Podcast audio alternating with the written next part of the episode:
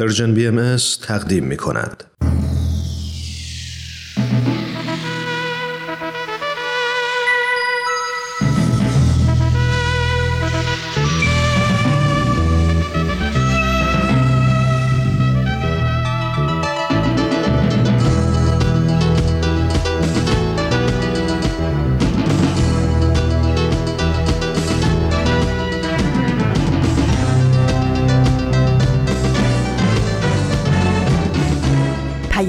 دوست، برنامه‌ای برای تفاهم و پیوند دلها.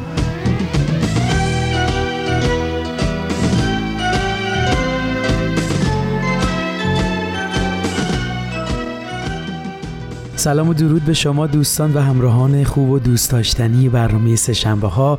خیلی خوش اومدید به برنامه خودتون. ایمان مهاجر هستم. عرض ادب و احترام دارم خدمتتون. همراه شماییم از رادیو پیام دوست، از سرویس رسانه‌ای فارسی بهائی. امیدوارم هر کجا که هستید خوب و خوش و سلامت باشید و دلهاتون به امید و صبر زنده باشه. مرسی که در کنار مایید و ما رو همراهی می‌کنید. بریم برنامه امروز رو با هم شروع کنیم. طبق روال همیشه برنامه‌های این روزای سه‌شنبه‌ها رو براتون معرفی می‌کنم. برنامه‌های آفتاب بینش و نمایش رادیویی ملک تا ملکوت دو برنامه‌ای هستن که با هم میشنویم و بین این برنامه‌ها هم با هم گپ و گفتگو می‌کنیم و درباره موضوعات مهم و اساسی صحبت می‌کنیم. مثل همیشه تنها خواهشی که ازتون دارم اینه که اگه برنامه‌های این رسانه مورد علاقتون هست، ما رو به دوستانتون معرفی بکنید تا اینجوری اعضای خانواده‌مون روز به روز بزرگ و بزرگتر بشه. خب بریم سراغ برنامه‌های امروز. این شما و این برنامه سه‌شنبه این هفته. امروز سه‌شنبه 12 دی ماه 1402 خورشیدی مطابق با 2 ژانویه 2024 میلادیه. همینجا اول جا داره سال جدید میلادی رو به تمام عزیزانی که سالشون با این تقویم شروع میشه تبریک بگم و بهترین اتفاقها رو توی این سال برای تمام دنیا آرزو کنم. برف سفید سنگین آروم آروم پا برچین با میذاره تو باغچه میشینه روی پرچین، سرم و جوونه بسته بغزش داغ و شکسته، گل داده باز گل یخ رو شاخه بس نشسته. یه چیزی برام خیلی جالبه. توجه کردید همزمان با اینکه خیلی از مردم دنیا کنار خانواده و دوستانشون در حال شادی و سرور و جشن‌های سال جدید هستن، قسمت‌های دیگه از دنیا به خاطر بی‌عدالتی و نابرابری‌ها و جنگ‌ها توی درد و رنج و سختی دارن زندگی می‌کنن. جالبه که همه این اتفاق‌ها همزمان توی دنیا داره میفته و انسان‌های مختلف دارن احساسات کاملاً متفاوتی رو تجربه می‌کنن. و می‌دونم این موضوع دلایل مختلفی میتونه داشته باشه. مثلا جبر جغرافیایی که ما اونجا متولد شدیم میتونه تأثیر مهمی روی کیفیت و نوع زندگی و نگاه ما به دنیا داشته باشه. به هر حال خواستم بگم یادمون باشه همون موقعی که توی حال خوبی هستیم ممکن انسان‌هایی باشن که تو شرایط خوبی نباشن و خیلی خوبه به این موضوع فکر کنیم و ببینیم چه کار میتونیم بکنیم، چون من فکر می‌کنم بشر به اون مرحله از بلوغ رسیده که بدونه این دنیا یک کل به هم پیوسته است و زمانی رفاه واقعی و سعادت حقیقی اتفاق میفته که تمام جمعیت بشر رو در بر بگیره.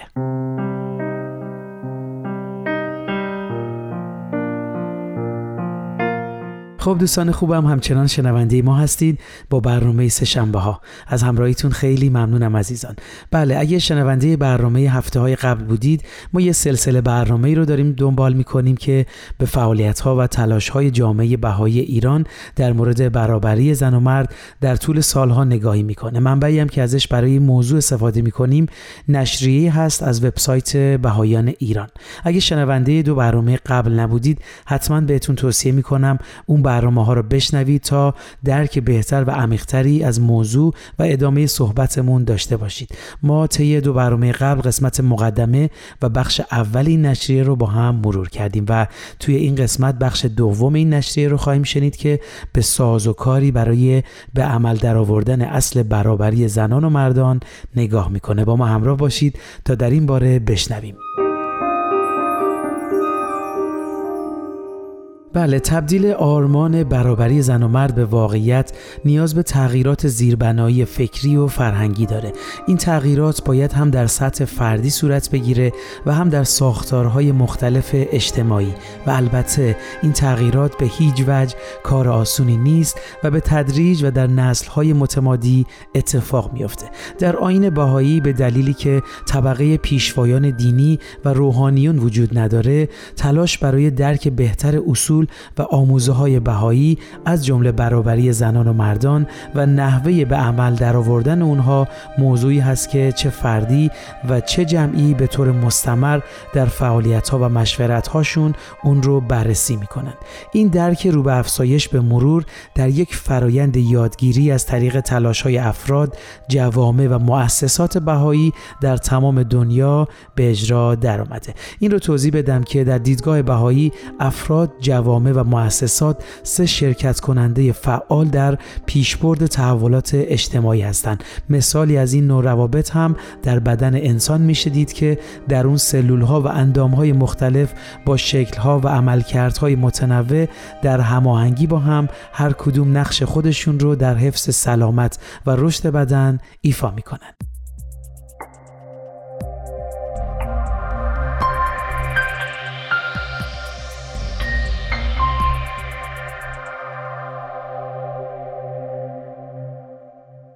خیلی ممنونم که تا اینجا شنونده برنامه خودتون بودید. قبل از ادامه صحبتمون اگه موافقید بریم در کنار رامان شکیب و یه قسمت دیگه از برنامه خوب آفتاب بینش رو با هم بشنویم.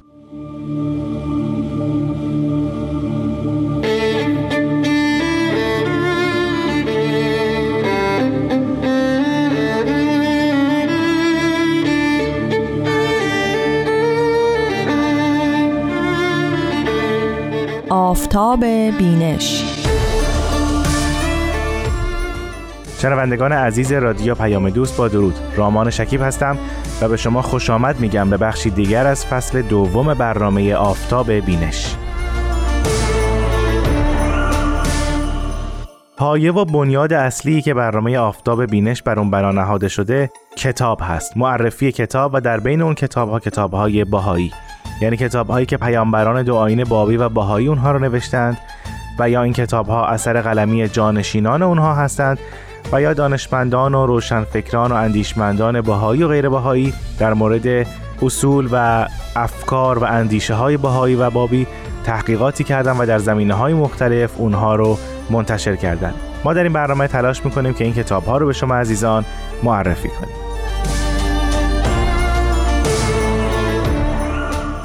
کتابی رو که برای امروز در نظر گرفتیم ترجمه‌ای است از کتاب Beyond the Culture of Contest که به فارسی ورای فرهنگ رقابت یا فراسوی فرهنگ رقابت ترجمه شده. این کتاب یعنی کتاب ورای فرهنگ رقابت یک عنوان فرعی هم داره و اون پیامدهای اجتماعی و زیست محیطی است. نویسنده کتاب مایکل کارلبرگ و مترجمش روحی فنایان و همینطور نشر خرد در سال 1393 خورشیدی یا 2014 میلادی برای اولین بار این کتاب رو منتشر کرده. یک سوال: آیا واقعاً فرهنگ رقابت و اعتراض بازتاب اجتناب ناپذیری از طبیعت بشره؟ این پرسش سوال اصلی کتاب ورای فرهنگ رقابته. مایکل کارلبرگ در مقدمه کتابش این دو مفهوم رو شرح میده، یعنی فرهنگ رقابت و فرهنگ اعتراض به نوعی. او عقیده داره که ما در فرهنگی زندگی می‌کنیم که بر اساس رقابت شکل گرفته، یعنی نهادها و نظامها و روال اجتماعی زندگی ما بر پایه رقابت زندگی می‌کنند و بنا نهاده شدند. از سوی دیگر در مقابل یا به نوعی در کنار این فرهنگ رقابت و رقابت‌جویی، فرهنگ اعتراض هم وجود داره. اگر بخوایم دقیق‌تر بگیم، فرهنگ رقابت مشکلاتی مثلا در حیطه‌های اجتماعی و زیست محیطی به وجود میاره و فرهنگ اعتراض در اعتراض به این مشکلات در سطح جامعه بروز پیدا میکنه که جلوه‌های از اون رو مثلا میشه در تظاهرات و نافرمانی مدنی و سازماندهی احزاب یا اعتصاب و سایر تدابیر اعتراضی مشاهده کرد. حالا دوباره برمیگردم به اون سوالی که اول برنامه مطرح کردیم: آیا فرهنگ رقابت و فرهنگ اعتراض بازتاب اجتناب ناپذیر طبیعت بشره؟ در همون مقدمه کتاب عنوان میشه که بر طبق تجزیه و تحلیلی که کارلبرگ کرده، فرهنگ رقابت و اعتراض جلوه‌هایی از طبیعت بشری نیستند و حتی از نظر اجتماعی غیرمنصفانه و از نظر زیست محیطی ناپایدار از کار در اومدن. ادعایی بزرگ در جهانی که همه چی در اون بر پایه رقابت شکل گرفته. کاربر برای اینکه دقیق‌تر این تجزیه و تحلیل رو انجام بده، دو تعریف ساده رو مطرح می‌کنه. او به دو شکل متضاد از رفتارهای انسانی نگاه می‌کنه و اونها رو معرفی می‌کنه. اولیش خصومت‌گرایی است و دومیش تعاون‌گرایی. مورد اول یعنی خصومت‌گرایی اشاره داره به اقداماتی که افراد یا گروه‌هایی برای پیگیری منافع خصوصی و انحصاری در برابر اشخاص یا گروه‌های متضاد خودشون انجام میدن. رقابت و تقابل درست همینجا خودش نشون میده.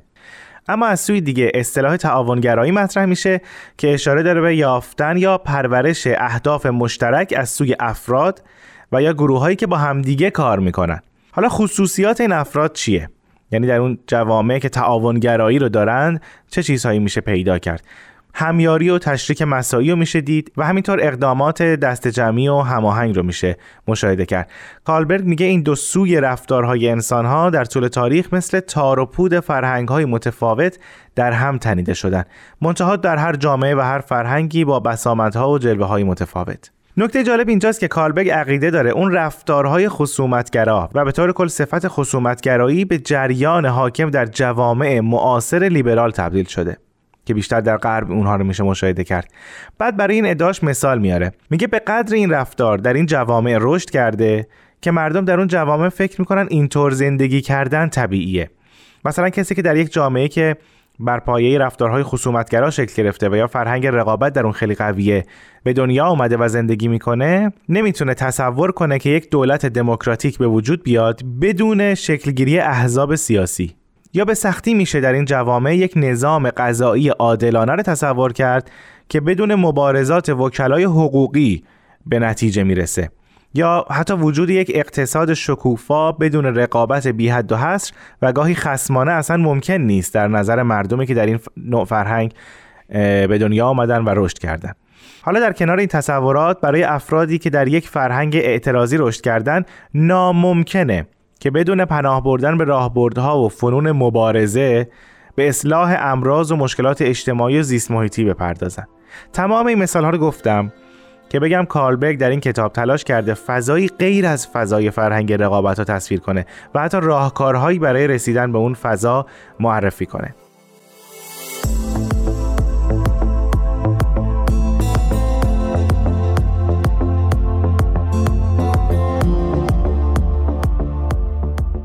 و اما محتوای کتاب. این کتاب 6 فصله. فصل اول بیشتر تلاش میکنه که به تعریفی از فرهنگ دست پیدا کنه و بعدش ارتباط فرهنگ و اجزای فرهنگی و افراد و طبیعت بشری رو مشخص میکنه. در این فصل، در فصل دوم، کارلبرگ انتقاد خودش رو از فرهنگ رقابت بیان میکنه. برای این کار رابطه قدرت و فرهنگ رقابت بررسی میشه و تعریفی از کاربرد قدرت در این و فرهنگ داده میشه. در فصل سوم بیشتر درباره این صحبت میشه که چگونه خصومتگرایی به هنجاری در جوامع لیبرال غربی تبدیل شده، هرچند به صورت عقلانی و حالا عموما بدون خشونت. در فصل چهارم همون مفاهیم فصل سوم پیگیری میشه و برای روشن‌تر شدن سلطه این ساختار فرهنگی جلوه‌های متضاد تعاونگرایی بررسی میشه و مثال‌هایی در این باره زده میشه. در فصل پنجم کارلبرگ یک نمونه رو معرفی میکنه، نمونه‌ای از یک جامعه که فراسوی فرهنگ رقابت عمل میکنه و در این قضیه به دستاوردهای فراوانی رسیده. به عقیده کارلبرگ، جامعه بهائی به عنوان یک جامعه فرهنگی و دینی در حال ظهور در عرصه‌های اجتماعی تونسته ساختارها و روالهای غیر خصمانه رو در یک نظام فرهنگی یک پارچه گرد هم بیاره و سرانجام در فصل آخر نتیجه گیری این تجزیه و تحلیل ها بیان میشه. این نتیجه گیری در یک طرح کلی شرح داده میشه و تلاش میشه که به انتقادها و پرسش‌های احتمالی در مورد این نتیجه گیری هم جواب داده بشه.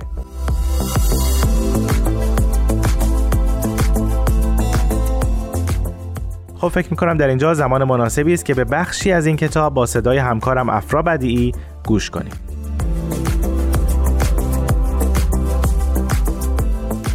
مبنای منطقی مطالعه جامعه بهائی. در دنیای معاصر جامعه جهانگستر بهائی پدیده بی‌نظیری است. این جامعه اجتماعی داوطلبانه و روبرشت از کسانی است که به بیش از 2100 زمینه مختلف قومی و همه ملل و طبقات اجتماعی اقتصادی روی زمین تعلق دارند. این جامعه که در حال حاضر بیش از 5 میلیون عضو دارد، نمونه کوچکی از جمعیت متنوع بشری بر روی این کره خاک به شمار می رود. این دین دینی جهانی است که طبقه روحانی ندارد و در عوض به وسیله نظامی از شوراهای انتخابی محلی در بیش از 11700 محل در سراسر عالم، شوراهای ملی در 182 کشور و سرزمین مستقل و یک هیئت منتخب بین المللی که فعالیت‌های آن را در سطح جهانی هماهنگ می کند، اداره می شود. امروزه این جامعه بر اساس همه این معیارهایی که برشمردیم، احتمالاً در میان اجتماعات بشری بر روی این سیاره دارای بیشترین تنوع، پراکندگی و سازماندهی دموکراتیک می باشد. با این وجود جامعه بهایی را نمی توان به آسانی طبقه بندی کرد. این جامعه یک جامعه دینی جهان شمول با یک جهان نگری روحانی، یک نهضت اجتماعی جهان گستر با دستورکاری مشخص و روشن برای اصلاحات اجتماعی، نظامی یکپارچه برای حکومت دموکراتیک جهانی، شبکه‌ای توده‌ای از پروژه‌های توسعه اجتماعی و اقتصادی، یک نظام غیر متمرکز برای تعلیم و تربیت کودکان و تربیت منابع انسانی و یک سازمان برجسته و صاحب نام غیر دولتی در نظام سازمان ملل متحد است. اما به سبب اهدافی که این تجزیه و تحلیل در نظر دارد، این جامعه به عنوان یک جامعه مشخص گفتاری معرفی می شود. به عنوان اجتماعی از کسانی که نحوه تفکر و گفتگوی مشترکی درباره واقعیات اجتماعی دارند و روالها و ساختارهای اجتماعی منحصر به فردی را از آن استخراج کردند.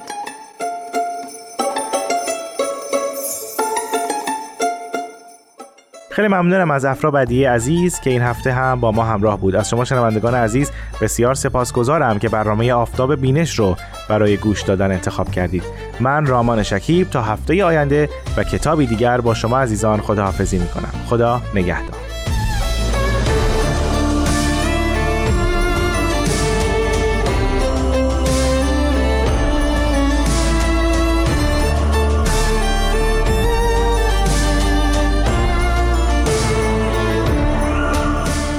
همچنان شنونده برنامه‌های رادیو پیام دوست از سرویس رسانه‌ای فارسی بهایی هستید. ایمان مهاجر هستم، مجدد بهتون خوش آمد میگم. خب در ادامه نگاهمون به تلاش بهایان ایران در زمینه ایجاد برابری زنان و مردان به اینجا رسیدیم که این تلاش‌ها در سال‌های اولیه به صورت فردی و پراکنده بوده، اما در آخرای قرن 19 هم با شکلگیری تدریجی جامعه بهایی در ایران، اونها تعصبات و آداب و رسوم تبعیض آمیز قبل رو که در تار و پود ساختارهای فکری، فرهنگی، سیاسی و اجتماعی کشور رسوخ کرده بود کنار گذاشتن و برای بهتر فهمیدن و به عمل درآوردن اصل برابری و بقیه آموزه های حضرت بهاءالله تلاش کردند. در اوایل قرن 20 هم وقتی که ساختارهای اداری و مؤسسات بهایی برای اداره امور جوامع بهایی در سطوح مختلف محلی، ملی و بین المللی در تمام دنیا به تدریج شکل گرفت، تلاش‌های جمعی برای از بین بردن موانع ترقی زنان و مشارکت اونها در فرایندهای اجتماعی به مرور شکل گرفتند و به شکلی منظم و هماهنگ در تمام ایران به اجرا درآمدند. به خاطر تلاش‌ها و مشارکت افراد، جوامع و مؤسسات بهایی، وضعیت زنان بهایی با گذشت چند دهه پیشرفت چشمگیری کرد و در این رابطه هم میشه گفت نقطه تمرکز جامعه بهایی در مسیر دستیابی به برابری بیشتر بر توانمند شدن زنان از طریق فراهم آوردن فرصت‌های آموزشی متمرکز بوده.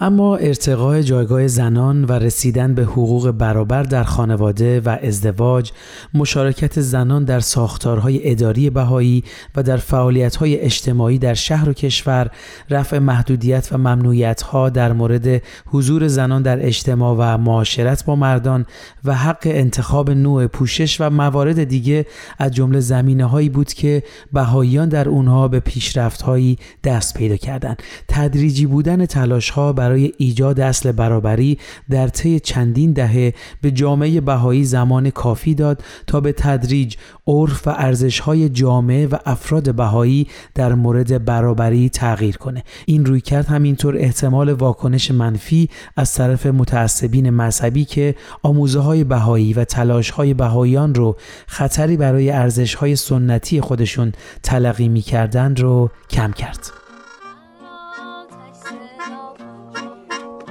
سوزانم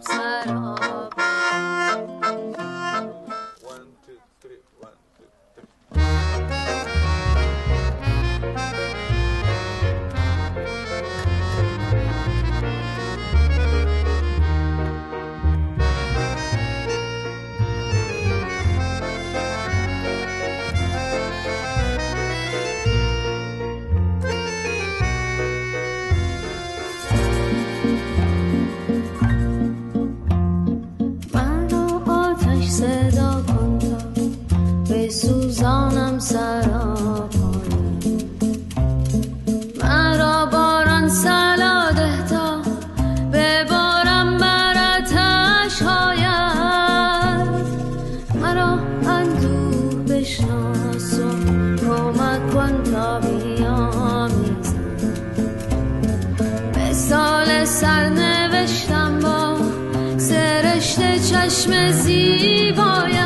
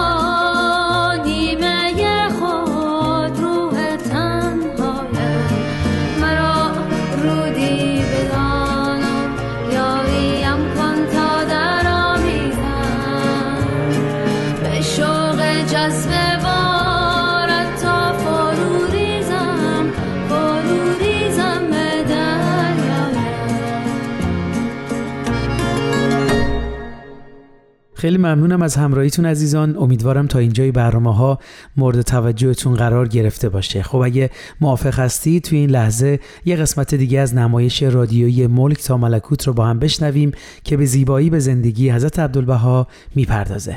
ملک تا ملکوت.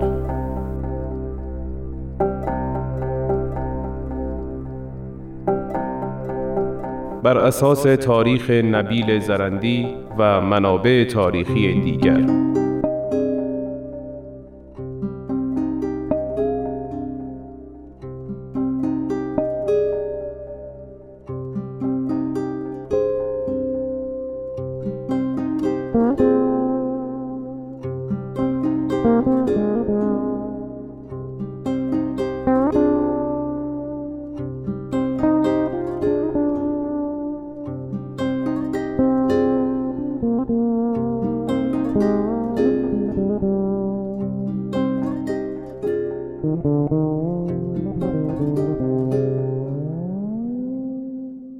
قسمت دهم. میرزا موسی اینجایی؟ چه میکنی؟ با خودت خلوت کردی؟ نبیل تویی؟ آری بیا، از اینجا منظره غروب بسیار زیباست. آری بسیار زیباست. فردا راه میفتی. این آخرین غروب بغداد است که میبینم. نمیدانم دیگر میتوانم غروب اینجا را ببینم یا خیر. هرچه تقدیرمان باشد همان میشود. آی بغداد، 10 سال میزبان ما بودی. از هر کوچه و پس کوچت چه خاطرات تلخ و شیرین فراوانی به یاد دارم. آن افق را میبینی؟ رنگ گلگون بیرمق آسمان بر فراز نخلها چه زیبا شده. انگار نخلها دستهای شهرند که به آسمان بلند شده و میخواهند مانع غروب خورشید شوند که شاید زمان متوقف شود و فردا نیاید. فردایی که طلعت بها از این شهر خواهند رفت. چه تشبیه زیبایی کردی نبیل. مرحبا به ذوق و استعدادت. سپاسگزارم. کاری که از دستم بر نمی آید. به ناچار می نویسم و وقایع را انشا می کنم. شاید روزگاری مورد استفاده قرار گیرد. به راستی که کار ارزشمندی می کنی. بنویس که آیندگان عظمت ایام حق را درک نمایند. میدانی نبیل، حال که دقیق به اتفاقات فکر می کنم باور دارم که همه اینها در مسیر یک جریان الهی است. دقیقاً، من هم بر همین عقیده هستم جناب موسی. آن بابیانی که شاه را ترور کردند، اقدامات تحریک‌آمیز برادرم یحیی، نجات برادرم حضرت بهاءالله از سیاهچال، آن هم با تلاش‌های شوهر خواهرمان میرزا مجید آهی و دخترعمه‌مان مریم و همه فامیل و دوستداران. آه از آن تبعید، در آن سرمای جانکاه، اضافه شدن یحیی در کرمانشاه به ما. چه عظیم است وقایع این تاریخ. آن سختی‌های بغداد و ترس و اضطرابی که هر لحظه آن بیمه جان می‌رفت. همه در جریان مشیت الهی بوده. دقیقاً وسایری بودند برای رسیدن به این نقطه، یعنی اعلان رسالت و ظهور. حال دلیل اطمینان و سکوت عجیب برادرم را می‌فهمم. او مظهر کبریا بود و مقام من یظهر الله. آن 2 سال هجرت حضرت بهاءالله به کوههای سلیمانیه، دراویش نقشبندیه، در آن 2 سال انحصاراً چه کسب فیضی از محضر ایشان نمودند. خوشا به سعادتشان، واقعاً سعادتشان. از ایشان راه صحیح و آداب درست مشورت را آموختند تا بتوانند اختلافات خود را حل و فصل نمایند. در سیر و سلوک معنوی هم کردهای کردستان از حضرت بهاءالله بسیار درس گرفتند. آن 10 سال خیلی زود گذشت. انگار همین دیروز بود که وارد کاظمین شدیم و سپس به بغداد آمدیم. یخ زدن پاهای عباس را هیچ وقت فراموش نمی‌کنم. طفل معصوم آن زمان 9 سال بیشتر نداشت، ولی حالا همان کودک جوان با وقاری شده. از زمانی که حضرت بهاءالله مقام شامخ خود را بر همه عیان نمودند، بر ارادت عباس افندی نسبت به پدر بزرگوارش 100 چندان افزوده شده. مانند محافظ شخصی مدام اطراف خیمه ایشان در حال نگهبانی است. عباس افندی فرزند صالح و نیکوسرشتی است. زیر نظر و توجهات پدر بزرگوارش تعلیم و تربیت یافته. تفسیر کنت و کنزن را ملاحظه فرمودی؟ اولین اثرش بود، اما نشان از قلمی توانا و اندیشه‌ای والا دارد. میرزا موسی، او را میشناسی؟ میرزا آقا جان کاتب است. سلام میرزا آقا جان. سلام علیکم. علیکم السلام. بوی عطر گلها را احساس میکنید؟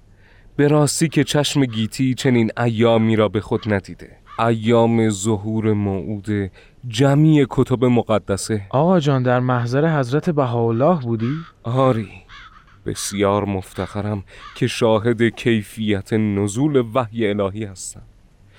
نسخه ها را برای استنتاق آوردم. ببینید از سرعت نزول آیات دست خطم چطور شده.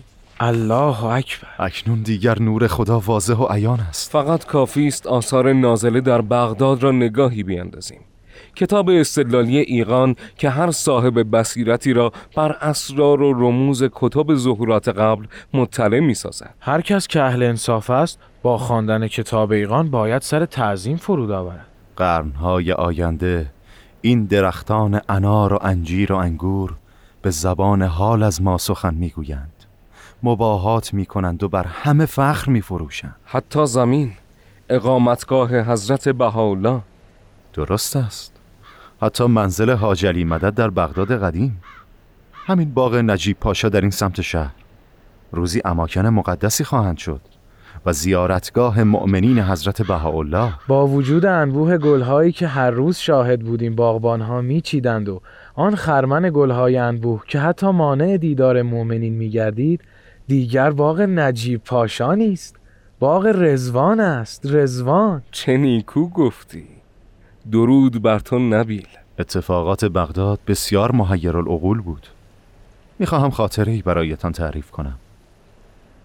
ایام محرم بود. دسته های سینه زنی از هر کوچه‌ای چون جوی آب روان بودند. 40,000 جمعیت بغداد به علاوه عده کثیری از زائرین که از ایران آمده بودند، هیجان عظیمی در بغداد برپا کرده بودند.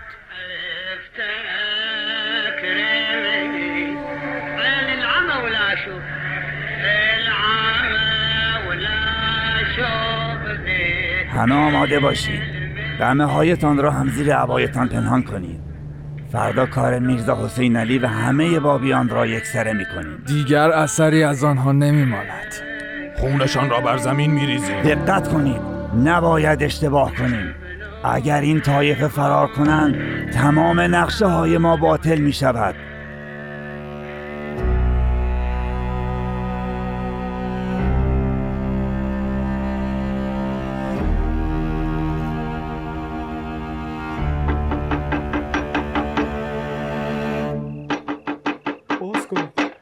کنید. چه هستی؟ آقا سید حسن روزخان شما هستین؟ پس چرا با این شکل و شمایل؟ مجبور شدم، بابت امر مهمی آمدم. باید لباس مبدل می پوشیدم. میرزا حسین علی تشریف دارند؟ بیرون هستند، می آیند. بفرمایید داخل. پسرشان عباس تشریف دارند. چه می گویی تو؟ عباس کجاست؟ قریب 100 نفر از اشرار را اجیر کردند تا در لباس عزاداران فردا به خانه تان بیایند. چه گفتی؟ به اینجا میآیند؟ شهر برای میرزا حسین علی ناامن است.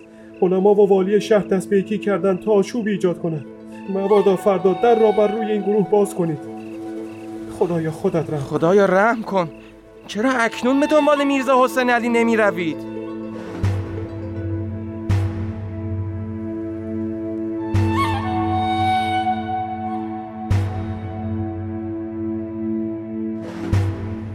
وقتی عباس ماجرا را شنید، سید حسن را به صبر و تحمل دعوت نمود.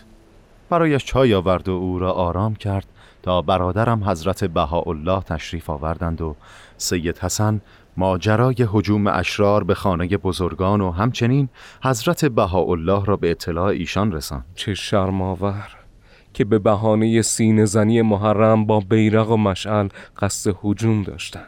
اما برادرم در کمال آرامش فرمودند: مطمئن باشید تا وقتش نرسد احدی را بر ما تسلطی نیست.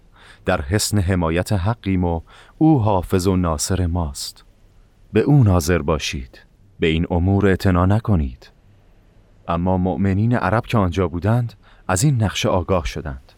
همگی مسلح شده و در روز موعود جمع شدند. پس مؤمنین وفادار به حضرت آنجا کم نبودند. آری، اما حضرت بهاءالله همه را متفرق نمودند و به من دستور دادند تا در را باز کنم و عزاداران را به محوطه ی حیات خانه راه دهم. ما از همه پذیرایی نمودیم، شربت گلاب دادیم. سپس حضرت بهاءالله در تالار به کمال عظمت جلوس کردند و نوازش و عنایت فرمودند. این آرامش و سلوک جز از وجودی با عظمت بر نمی آید. حسب الامر به همه چای دادیم. همه بابیان با محبت مشغول خدمت و پذیرایی بودند. طولی نکشید که رفتار اشرار بالکل تغییر کرد. آل محمد. سلامتی میرزا حسین علی صلوات. اللهم صل علی محمد. چه شد؟ او چه گفت؟ نمیدانم چرا این گونه شد. مگر قرار نبود حمله کنم؟ من که دستم به دشنه نرفت. انگار دستم خوش شد. اصلا محرم حرمت دارد، نباید جنگ و خونریزی کرد. هر کس که با او جنگ دارد خودش بیاید به جنگت. ما که رفتیم. آری برویم. ما که جز اطعام و احترام از این بزرگوار چیزی ندیدیم. به حرمت آقا امام حسین اجماعاً صلوات. اللهم صل علی محمد. آقایان، خلاصه که در بغداد از این دست اتفاقات بسیار افتاده. هرگاه خبر می رسید که هجومی در راه است، بابیان و عشاق حضرت بهاءالله همه مسلح و برای دفاع آماده می شدند. اما ایشان امر به صبر و سکون می فرمودند. به یاد دارید که از سوی دولت فردی را اجیر کردند که ایشان را به قتل برسانند؟ آری، آن روز 2 نفر از بابیان در حمام در خدمت ایشان بودند. بی احتیاطی کردند و متوجه آن مزدور نشدند. با اینکه حضرت بهاءالله را در حمام برهنه یافته بود، اما قادر به هجوم و یورش نشد.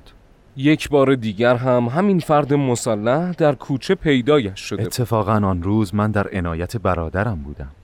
آن مزدور طوری مضطرب شد که حتی تفنگ از دستش افتاد. برادرم فرمود تفنگ را به دستش بده و راه خانه را نشانش بده که گم کرده است.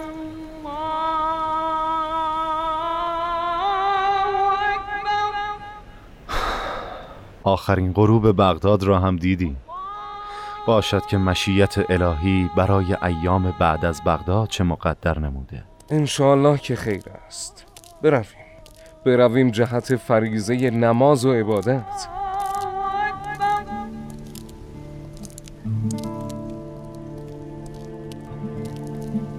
از اتفاقات مهم بغداد، ملاقات‌های معترضین شاه ایران با حضرت بهاءالله به قصد جلب حمایت بابیان بود. افرادی چون میرزا ملکم خان، پسر میرزا یعقوب خان ارمنی، عباس میرزا برادر ناصرالدین شاه که به بغداد تبعید شده بود و میرزا فضل الله وزیر نظام برادر میرزا آقاخان نوری، هیچ یک از درخواست‌هایشان از طرف حضرت بهاءالله مورد قبول واقع نشد. ایشان تلاش آنها را بیهوده خواندند، اما روش محبت و وداد با کل طوایف را به مریدان خیش گوشزد فرمودند.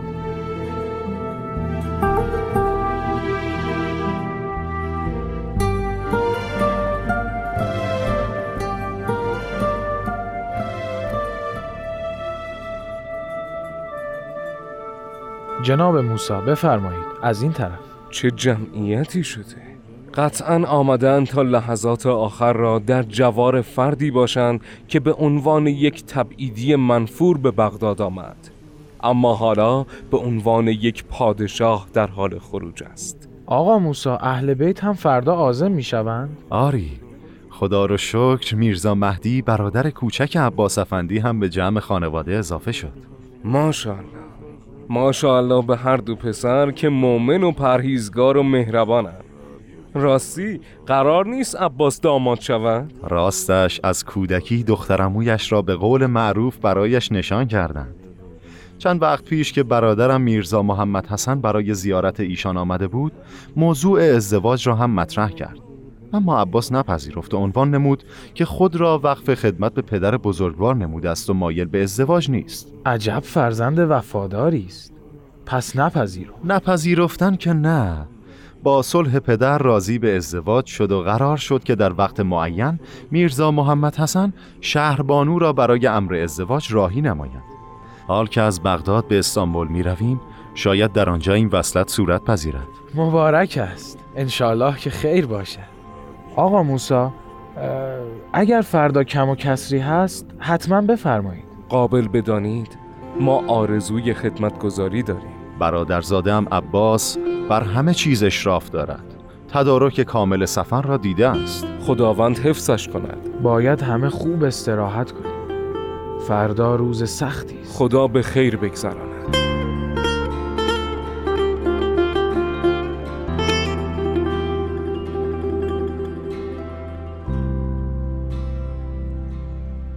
حضرت بهاءالله 12 روز از دومین ماه در تقویم هجری شمسی را عید رزوان و سلطان اعیاد نامیدند تا بهائیان جهان همه ساله این ایام را جشن بگیرند و این ایام مبارک را که حضرت بهاءالله رسالت خیش را بر عموم عالم اظهار فرمودند گرامی بدارند.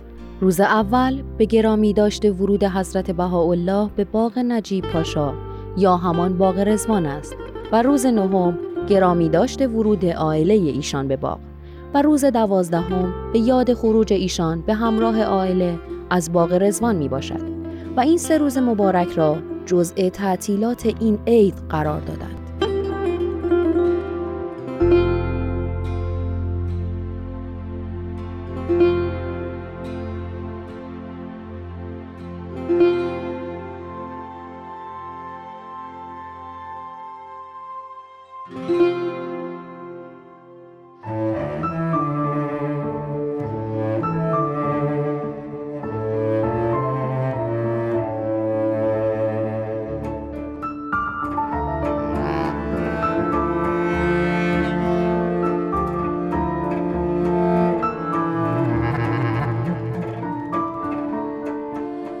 شنوندگان عزیز، به پایان قسمت دیگری از نمایش رادیویی ملک تا ملکوت رسیدیم.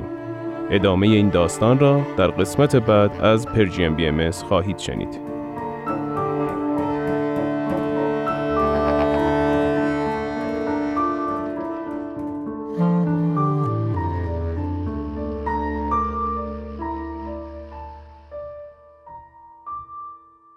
دوستان عزیز، مرسی از همراهیتون. در خدمتتونیم با ادامه برنامه سه‌شنبه‌ها از رادیو پیام دوست. خب در ادامه موضوع تلاش بهائیان برای برابری زن و مرد باید بگیم که تلاش‌های مداوم در این زمینه به تدریج به پرورش قابلیت و بالا بردن سطح توانمندی و آگاهی افراد، جامعه و مؤسسات بهائی در ایران و همینطور سایر نقاط دنیا کمک کرده. به این ترتیب هر یادگیری و دستاوردی در هر مقطع زمانی علاوه بر اینکه خودش ارزشمند شمرده میشه، زمینه رو برای گام‌ها و موفقیت‌های بعدی هم فراهم میکنه و این تجربیات و یادگیری‌های به دست اومده در سراسر دنیا مبادله میشه تا همگی از اونها استفاده بکنن. بهائیان ایران برای این نکته آگاهی دارن که دستیابی به برابری محدود به این کوشش ها نیست و همینطور باید برای تغییر افکار، نگرش‌ها، سنت‌ها و عادت‌های رفتاری که مانع پیشرفت زنان میشه قدم بردارن و برای درک عمیق‌تر و بیشتر اصل برابری زنان و مردان تلاش کنن و سعی کنن این اصل رو توی زندگی خانوادگی و حیات جمعی خودشون منعکس بکنن.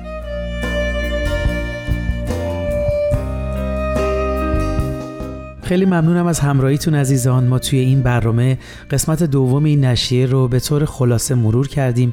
مرسی که با صبر و حوصله تا انتهای برنامه با ما بودید. اینو هم اضافه بکنم که در برنامه‌های قبل هم بهش اشاره کردیم، جامعه بهائی در این مسیر ادعای برتری نداره و مثل بقیه گروه‌های دیگه‌ای که توی این راه فعالیت می‌کنن بر طبق اصول و آموزه‌های بهائی قدم برمی‌داره. بسیار خوب، ما در برنامه بعدی بخش سوم این نشریه که به نحوه حرکت جامعه بهائی ایران پرداخته نگاه میکنیم. امیدواریم مطالب و برنامه‌های امروز مورد استفادهتون قرار گرفته باشه.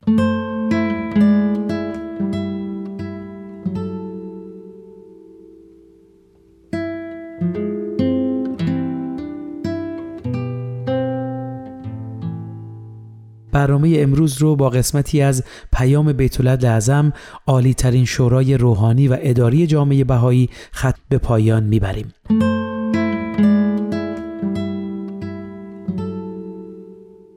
بسیاری از هموطنان شریفتان خواهان تحقق این اصل عمومی انسانی یعنی تساوی حقوق زن و مرد هستند و بدون شک از همراهی شما در فرایند یادگیری گام به گام برای رفع کلیه موانع موجود و تواندهی به زنان ایران برای مشارکت متساوی آنان در جمیع شؤون و مشهودات بشری استقبال خواهند نمود.